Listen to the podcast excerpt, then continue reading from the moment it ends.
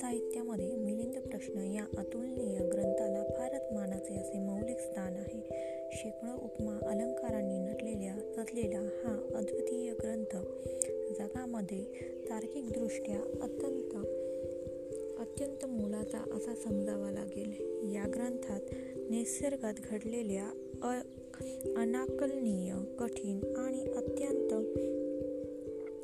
विशिष्ट घटनांवर प्रकाश टाकण्यात आला आहे. राजा मिलिंद यांनी अत्यंत बुद्ध चातुर्याने आणि चिकित्सिक पद्धतीने विचारलेल्या अत्यंत अवघड प्रश्नांची उकल अनेक उपमा आणि दाखले देऊन बंती नागसेन यांनी अत्यंत सरळ सोप्या आणि सुगम पद्धतीने देऊन राजा मिलिंदाला निरुत्तर केले होते.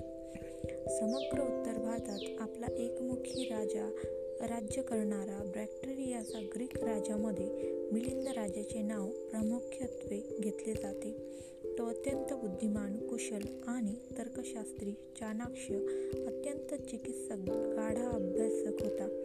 त्याने तार्किक वादविवादामध्ये अनेक बौद्ध भिक्षूंना सळुकी पळो करून सोडले होते.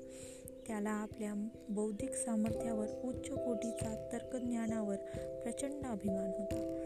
सर्वोच्च धर्मातील नावलौकिक मिळालेल्या अनेक पंडितांना मालमौलवीयांना तसेच विद्वान बुद्ध भिक्षूंना आपले वक्र चातुर्याने वादविवादामध्ये पराजित केल्यानंतर त्याचा हा गर्व शिखराला पोहोचला होता.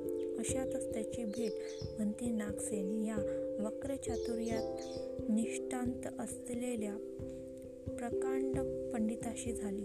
बनते नागसेन हे विलक्षण बुद्धीचे महान गटे अभ्यासक चाणाक्ष श्रेष्ठ वक्रपटू उच्च कोटींचे वादविवादपटू महान चिकित्सक म्हणून त्या काळात नावरूपास आले होते. त्यांच्या डोळ्यात विलक्षण तेज होते आणि त्यांचा संपूर्ण चेहरा ज्ञानाच्या प्रकाशपुंजाने सातत्याने प्रकाशमान दिसत होता. म्हणूनच की काय आपल्या प्रथम भेटीतच राजा मिलिंदाने अशी ऐंशी हजार भिक्षूंच्या मध्यभागी बसलेले बनते नागसेन आपल्या बुद्धिचातुर्याने ओळखले होते. प्रस्तुत ग्रंथाची मूळ रचयिता नेमके कोण आहे हे अजूनही माहीत नाही. परंतु काही विद्वानांच्या मते मिलिंद प्रश्नचिन्ह हा प्रथम संस्कृतमध्ये किंवा अन्य प्रकृत भाषेमध्ये लिहिला गेला असावा आणि त्यानंतर तो पाली भाषेत अनुवादित करण्यात आला. या ग्रंथाची रचना भगवान बुद्धांच्या महापरिनिर्वाणानंतर पाचशे वर्षांनी म्हणजे इसवी सन पूर्व प्रथम शताब्दीत झाली असावी असे जाणकारांचे मते आहे. यानंतर विश्वातील अनेक भाषांमध्ये व ग्रंथाचे अनुवाद प्रकाशित झाले.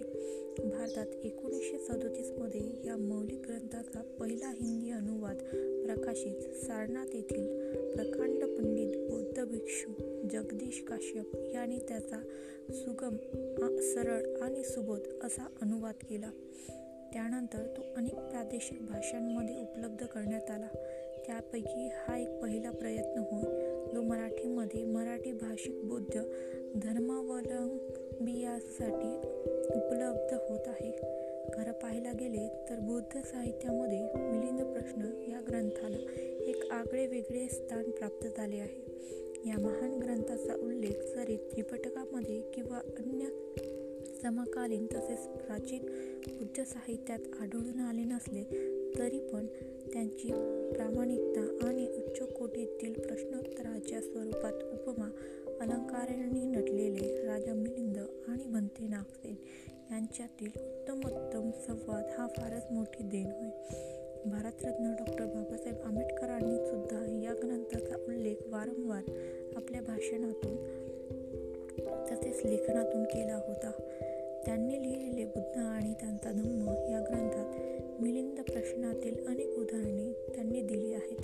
यावरून हा ग्रंथ बौद्धिक तसेच तर्कसंगत व धार्मिकदृष्ट्या किती अनमोल आहे हे कळून येते. तर्ककलेत पारंगीत असलेला राजा मिलिंदाने मंत्री नागसेन यांना वादविवादात हरवण्यासाठी अनेक जटिल अनाकलनीय आणि अवघड प्रश्न विचारले. परंतु भंते नागसेन त्यांच्यापेक्षाही दोन पाहुले श्रेष्ठ ठरले. त्यांनी राजा मिलिंदाने विचारलेल्या एक एक प्रश्नाची उकल करण्यासाठी अनेक उदाहरणे विविध उपमा देऊन देऊन दिली. शेवटी राजा मिलिंद भंती नागसेना शरणागत गेला आणि भिक्षू बनला. प्रस्ता ग्रंथात त्यांच्यात झालेला प्रदीर्घ संवाद प्रश्नोत्तरांच्या रूपात अनेक विभागात जशास तसे आलेला आहे. या ग्रंथात उपमा कथा प्रश्न अनेक असल्या तरी पण सदुष्ट सदुसष्ट उपमा येथे आलेल्या आहेत. अन्न उपलब्ध होऊ शकले नाहीत आहेत तेवढ्या पुरेशा आहेत. प्रस्तुत मिलिंद प्रश्न या मौलिक ग्रंथाचा हा मराठी अनुवाद प्रादीर्घ्य प्रयत्नानंतर आणि परिश्रमानंतर आपल्या हातात देताना मला अत्यंत आनंद होत आहे. हा ग्रंथ भिक्षूच्या माध्यमातून पुन्हा प्रकाशित व्हावे म्हणून मी सुबोधी प्रकाशन भिक्खू धम्मांकूर यांनी पुन्हा प्रकाशित करण्याकरिता अनुमती देत आहे. त्यामुळे मला अत्यंत आनंद होत आहे. डॉक्टर भास्कर सुमन व प्रमोद उखे यांच्या सहकार्यामुळे हा ग्रंथ आपल्यापर्यंत येऊ शकला. D T P Shashikant Raut यांनी केली. तसेच मुद्रणाची जबाबदारी स्वालिंड अँड नागपूर यांनी उत्तम प्रकारे पार पाडली. याबद्दल आम्ही सर्वांचे ऋणी आहोत. असे सकृत्य भिक्खू धम्मांकुर स्तवीर यांच्याकडून सतत घडत राहू ही शुभकामना भवतु मंगल. भदंत सदानंद महास्तवीर संघानुशासक अखिल भारतीय भिक्खू संघ बुद्धगया बिहार. धम्मराजक महाविहार धम्मभूमी केळझर जिल्हा वर्धा महाराष्ट्र.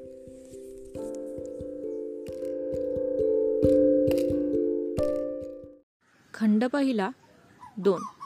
पुराण काश्यपाशी मिलिंद राजाची भेट. त्यानंतर पाचशे यवनासह मिलिंद राजा सुंदर रथावर बसून पूरक काश्यपाकडे गेला आणि पूरक काश्यपाकडे त्यांच्या कुशलतेविषयी विचारपूस केली. प्रमाणे अनौपचारिक चर्चा केल्यानंतर एका बाजूत बसला आणि पूरक कास्यपाला तो म्हणाला बनते काश्यप जगाचे पालन कोण करतो? महाराज जगाचे पालन पृथ्वी करते काश्यपाने उत्तर दिले. बनते काश्यप जर पृथ्वी जगाचे पालन करत असते तर अविची नरकात जाणारे जीव पृथ्वीचे अतिक्रमण करून का बरे जातात? राजाचा हा प्रश्न ऐकून पूरक कास्यपाची तर बोबडीच वळाली. त्यांच्या तोंडून शब्दच बाहेर पडेना. खांदे पाडून तो चुपचाप हद हदबुद्ध होऊन बसला.